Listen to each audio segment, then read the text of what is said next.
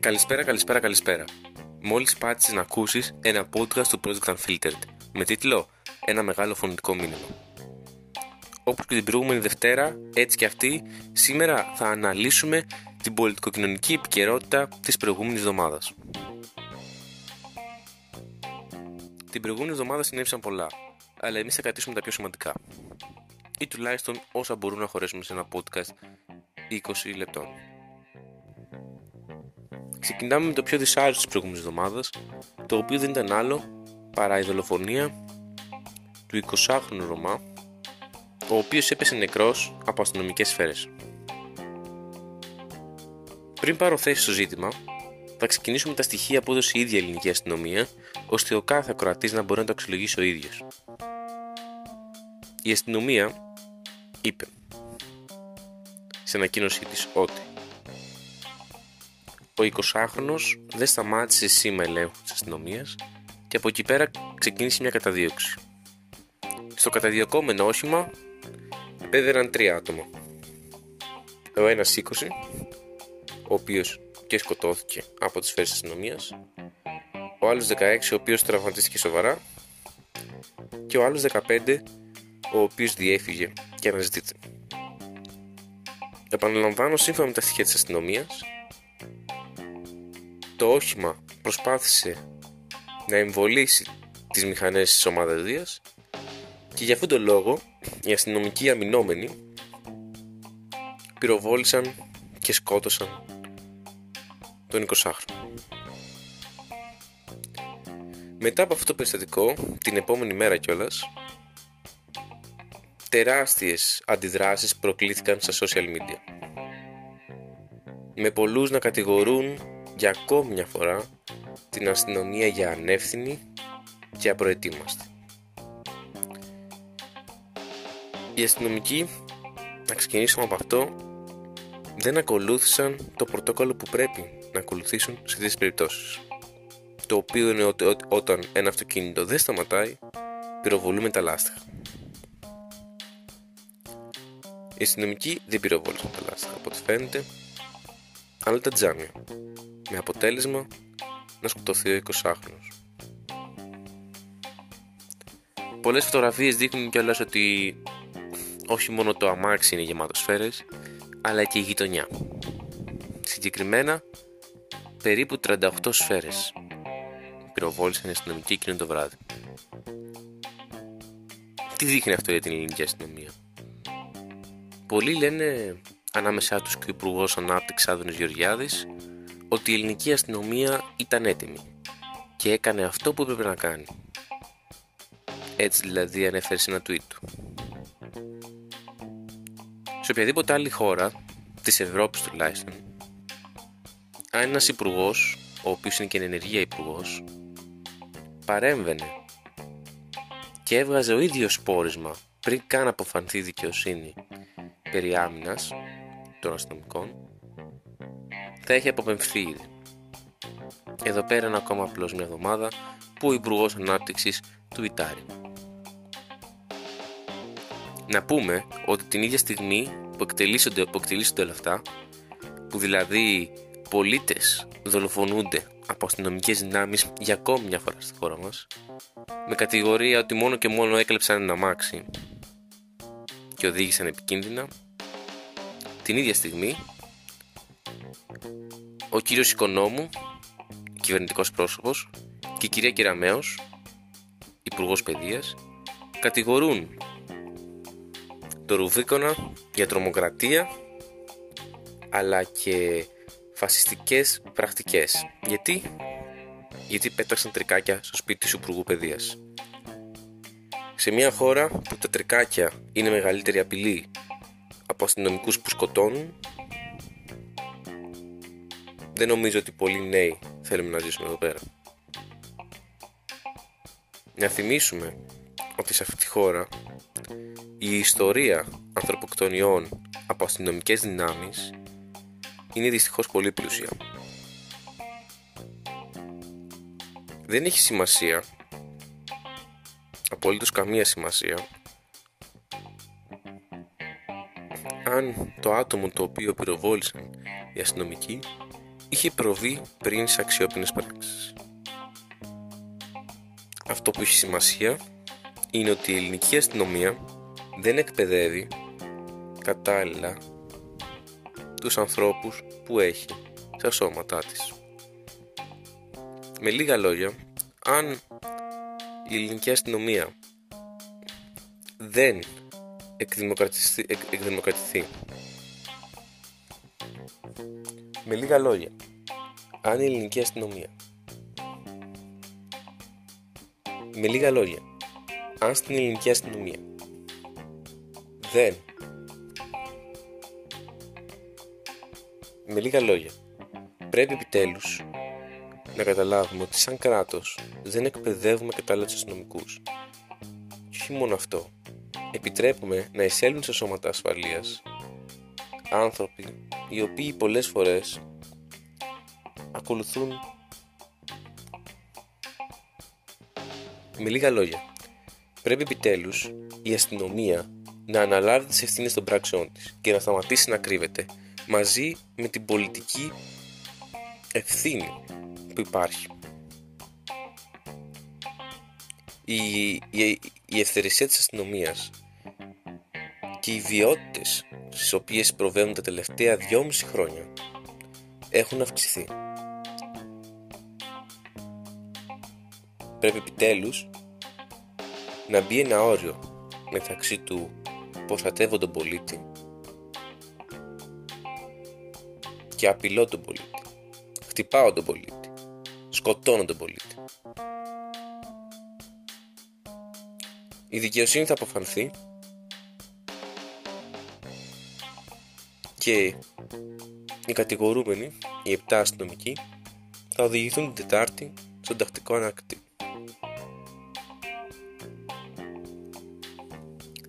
Δυστυχώς, ο 20χρονος Ρωμά δεν θα γυρίσει πίσω. Ο 16χρονος Ρωμά θα ζήσει την υπόλοιπη ζωή του με την ανάμνηση ενός φίλου του να πεθαίνει από σφαίρες ενώ ο ίδιος είναι τραυματισμένος. Αλλά πιο πολύ νομίζω δεν πρέπει να μας φοβίζει ούτε η αστυνομική ευθερεσία ούτε οι σφαίρες που εντελώς τυχαία βρίσκουμε στο ψαχνό. Περισσότερο από όλο πράγμα μας φοβίζει ο κόσμος ο οποίος στο άκουσμα αυτής της είδησης.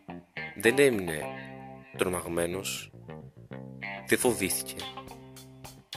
Δεν αηδίασε. Αλλά αντίθετα είπε καλά τους κάναμε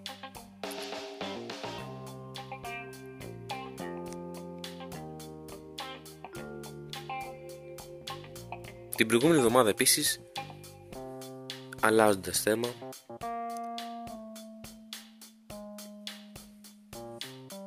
αλλάζουμε τώρα θέμα και προχωράμε στο θέμα που έγινε meme στο θέμα που έδωσε λίγο vibes 2008 στο θέμα που απασχόλησε την πολιτική ζωή του τόπου και ποιο ήταν αυτό; Η υποψηφιότητα του Γεωργίου Παπανδρέου για την προεδρία του Κινάλ. Όταν προσωπικά άκουσα αυτό, το είχαμε πει και στο προηγούμενο podcast, ότι ο Γιώργος Παπανδρέου μάλλον σίγουρα θα βάζει υποψηφιότητα. Είπαμε, είπα ότι είναι λίγο vibes 2008, επιτέλους θα δούμε και εμείς σαν γενιά λίγο ε, μάχες ε, Μητσοτάκη και Παπανδρέου στη Βουλή αλλά το πιο σημαντικό είναι ότι θα αλλάξει πολιτική σκακέρα. Γιατί; Γιατί άμα βγει στην προεδρία ο Ανδρέας Λοβέρδος του Κινάλ το Κινάλ θα κάνει μια δεξιόστροφη θα ακολουθήσει μια δεξιόστροφη πορεία αντίθετα άμα βγει ο Γιώργος Ανδρέου ο Γερουλάνος ίσως κάποιος άλλος υποψήφιος θα ακολουθήσει μια πιο κεντροαριστερή πορεία. Το σημαντικό είναι όμως ότι οποιαδήποτε πορεία και να ακολουθήσει το κοινάλ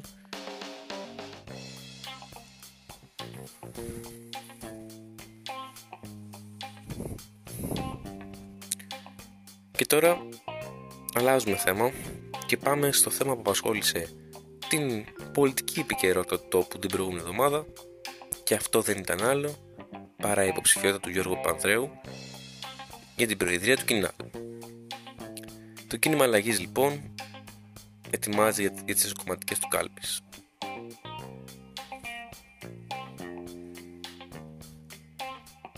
Και τώρα λοιπόν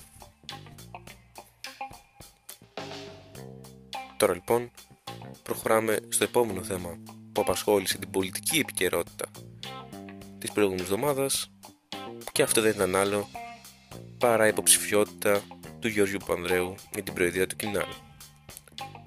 Σαν προφητεία έτοιμη από καιρό να εκπληρωθεί λοιπόν ήρθε η υποψηφιότητα. Ακουγόταν. Ήταν ένα κρυμμένο μυστικό, μάλλον ναι. Ο Γιώργος Πανδρέου όμως κατεβαίνει και διεκδικεί την περιοδία του κινήματος αλλαγής και είμαι σίγουρος ότι αυτό αλλάζει τα δεδομένα και στα υπόλοιπα κόμματα. Κυρίως στα δύο μεγάλα. Γιατί; Γιατί αν βγει ο Λοβέρδος, τότε μιλάμε για ένα πιο δεξιόστροφο κοινάλ. Ενώ άμα βγει κάποιος άλλος από τους υποψήφιους, τότε μιλάμε για ένα πιο κεντροαριστερό κοινάλ το οποίο θα συνεχίσει να διεκδικεί μαζί με το ΣΥΡΙΖΑ τη θέση, τη θέση της σοσιαλδημοκρατίας στην Ελλάδα. Ενώ από την άλλη θα έχουμε ένα κοινάλ με πρόεδρο τον Ανδρέα Λοβέρδο το οποίο θα διεκδικεί τη θέση του κέντρου δεξιού κόμματος στην Ελλάδα. Σε κάθε περίπτωση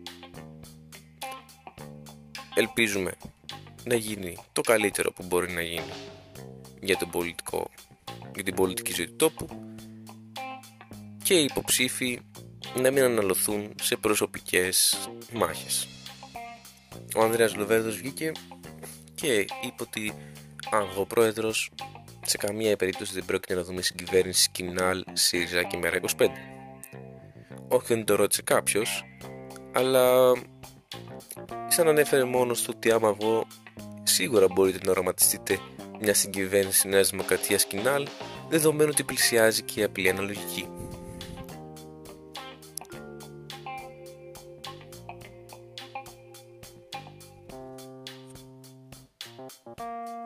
Οι εκλογές του κινήματος αλλαγής θα διεξαχθούν τον Δεκέμβρη του 2021 και τα αποτελέσματα θα ανερθούν είτε στον πρώτο γύρο είτε στο δεύτερο.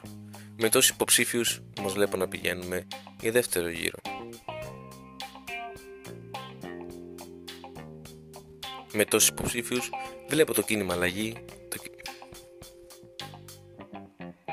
με τόσους υποψήφιους οι οποίοι κιόλας τυχαίως είναι όλοι άντρες βλέπω το κίνημα αλλαγής να πηγαίνει και σε δεύτερο γύρο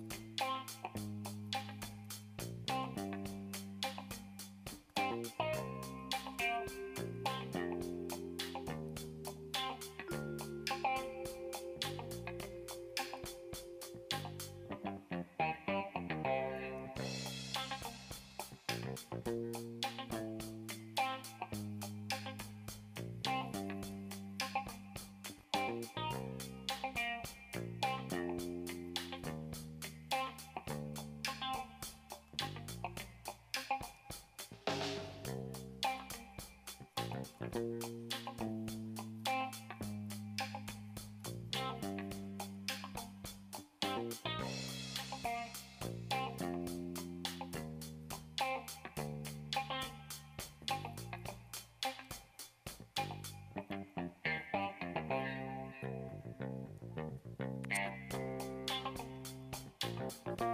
ενώ λοιπόν ο κορονοϊός προχωράει και έχουμε περίπου 3.000 κρούσματα καθημερινά, γύρω στους 40 θανάτους και οι δυσελληνωμένοι δεν λένε να πέσουν, επιστρέφουμε σιγά σιγά στα διακά στην καθημερινότητα. Είναι όλο αυτό μια πλάνη που έχουμε θέσει ήδη στους εαυτούς μας; Ή μήπως κάποια αυστηρά μέτρα τα οποία βιώσαμε το προηγούμενο διάστημα και αναφέρομαι στο 2020 ήταν υπερβολικά ή και ίσως περιτά; Δεν αναφέρομαι προφανώς στα lockdown, αλλά σε κάποια άλλα μέτρα όπως το κλείσιμο των περιπτέρων στις 12 η ώρα ή και οι κλειστές σχολές για δύο ολόκληρα χρόνια. Και καθώς οι σχολές άνοιξαν, τα αμφιθέατα ξαναγέμισαν με εμβολιασμένους ή με φοιτητές οι οποίοι έχουν rapid test. Έχετε ένα νέο νέο. Έχετε έρχεται κάτι καινούριο. Και αυτό τι είναι; Το ότι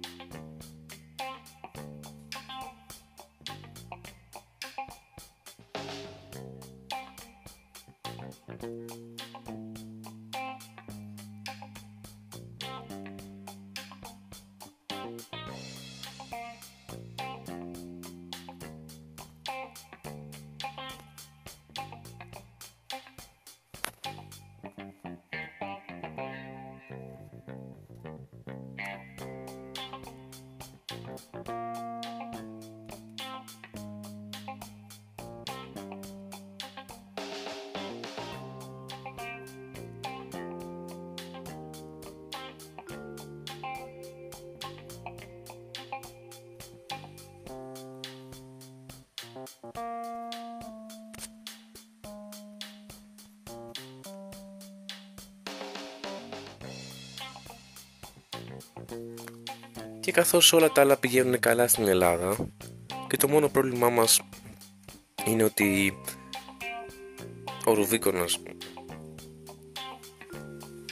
και καθώς όλα βαίνουν καταστροφικά στην Ελλάδα από τη μία έχουμε δολοφονίες πολιτών σε κινηθέα από την άλλη έχουμε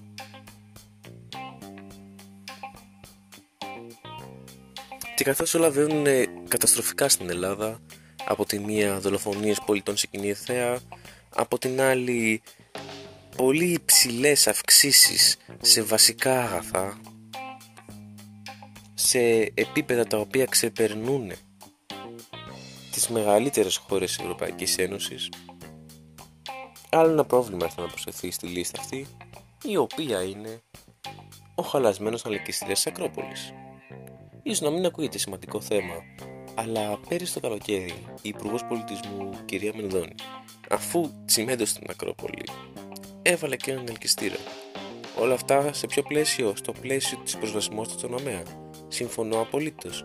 Αρκεί αυτή η αλλαγή να μην καταστρέφει το φυσικό τοπίο της Ακρόπολης, το οποίο είναι προστατευόμενο μνημείο της UNESCO. Δηλαδή μνημείο παγκόσμιας κληρονομιάς. Τι σημαίνει αυτό; Ότι χωρίς να τη συμμετώσει την Ακρόπολη σε μια κλίση η οποία είναι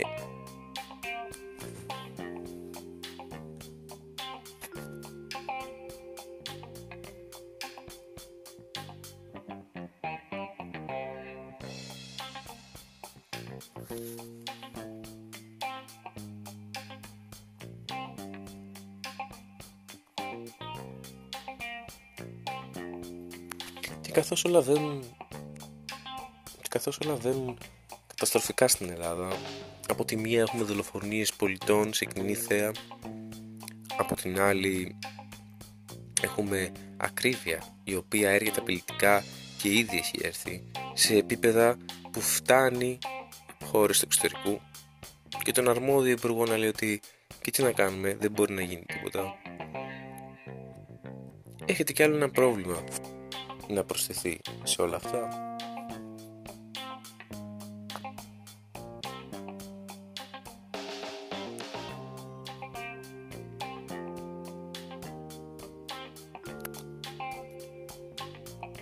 έρχεται κάτι άλλο να προσθεθεί σε όλα αυτά, το οποίο τι είναι, να νιώθουμε καλά όταν περπατάμε στην Πανεπιστημίου.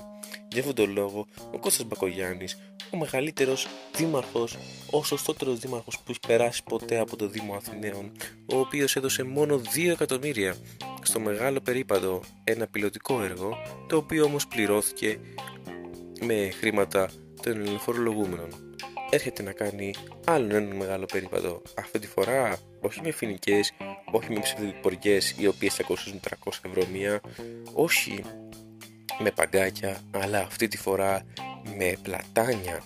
Πλατάνια, ναι, τα πλατάνια τα οποία συνήθως φυτρώνουν δίπλα στα ποτάμια που χρειάζονται πολύ νερό για να καταφέρουν να αντέξουν τα οποία βέβαια προσφέρουν όντως πολύ δροσιά και καθαρίζουν τον αέρα. Ναι, αυτά τα πλατάνια τα οποία θα κοστίσουν στον Έλληνα φορολογούμενο 3 εκατομμύρια έρχεται να βάλει σε μεγάλες γλάστρες στο Σύνταγμα και στην Πανεπιστημίου.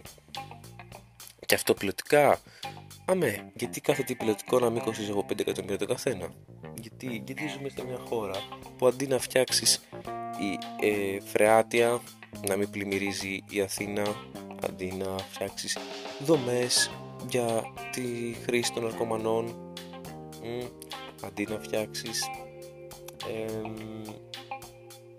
ξέρω εγώ να πω και ένα τυχαίο νοσοκομεία, σχολεία, να μην πάνε τα παιδιά σε κοντέινερ αποφασίζεις να φτιάξεις ένα πεζόδρομο με φίνικες και πλατάνια. Γιατί αυτό είναι το όραμα που έχει ανάγκη ο Έλληνας πολίτης. Μπορεί να μην έχει να φάει, μπορεί να μην έχει νοσοκομεία να πάει μπορεί να μην έχει σωστή παιδεία.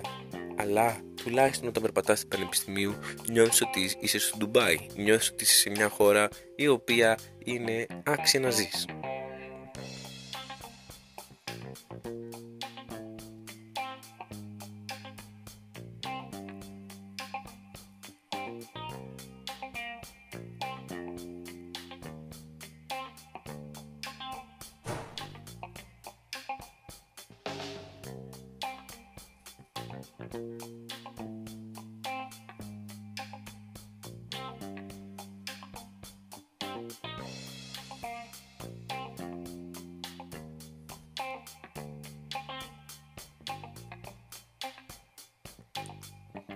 Μια τελευταία, και μια τελευταία είδηση για την προηγούμενη εβδομάδα είναι μια είδηση όμως που στην ουσία έχετε το μακρινό 2018. Και λέω μακρινό γιατί άμα έχεις χάσει ένα πρόσωπο που αγαπάς το 2008, αυτά τα τρία χρόνια σου φαίνονται πολύ περισσότερα. Και πόσο μάλλον αν το πρόσωπο που είχες χάσει είχε δολοφονηθεί. Προφανώς αναφέρομαι στην οικογένεια του Ζακοστόπουλου, η οποία τα τελευταία τρία χρόνια δεν έχει βρει ακόμα το δίκιο της. Ούτε ο Ζακ παρόλο που υπάρχει βίντεο, παρόλο που υπάρχουν 40 μάρτυρες, δεν είχε ξεκινήσει ακόμα η δίκη.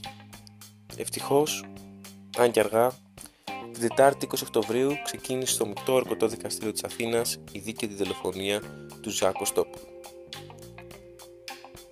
Με 40 μάρτυρες και 6 από τους 7 κατηγορούμενους.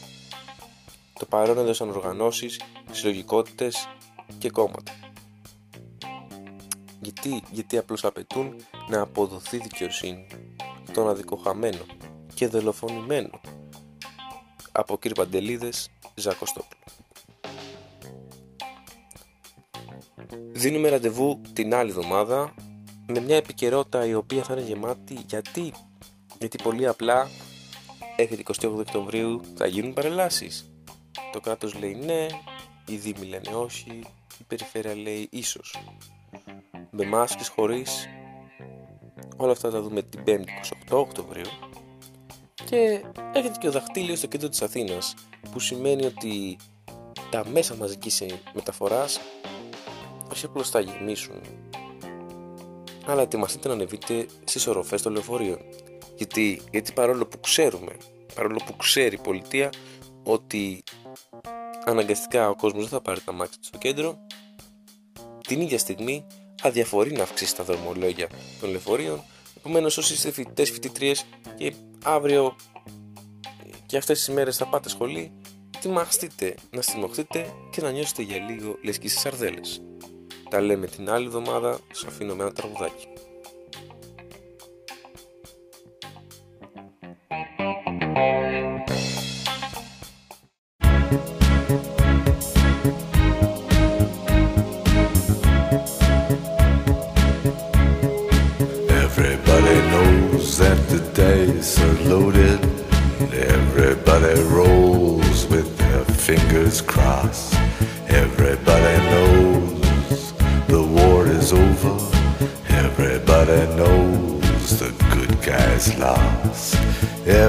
Everybody knows the fight was fixed.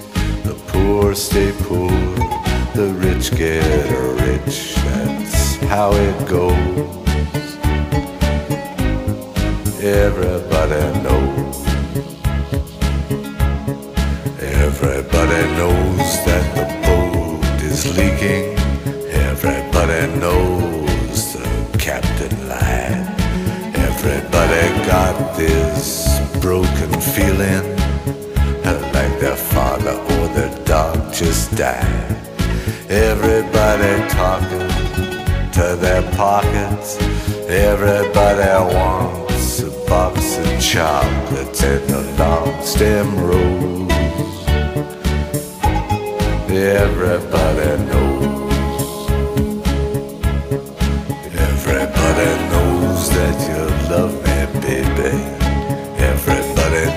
Knows that you really do. Everybody knows that you've been faithful. Uh, give or take a night or two. Everybody knows you've been discreet, but there were so many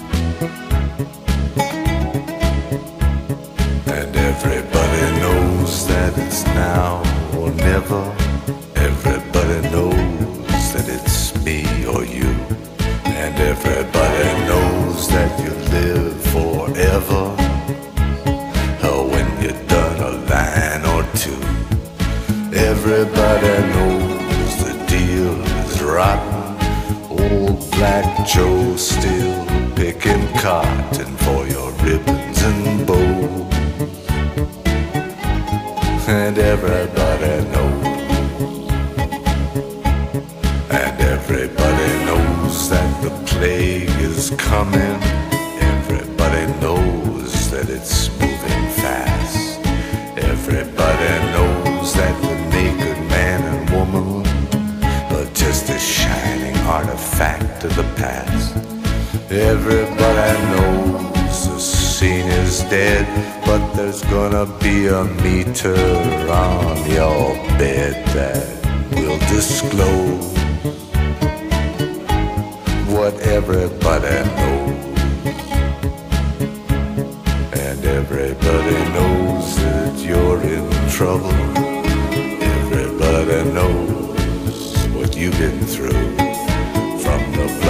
Cross on top of Calvary uh, to the beach in Malibu. Everybody knows it's coming upon. Take one last look at this sacred heart before it blows. And everybody knows. Everybody knows.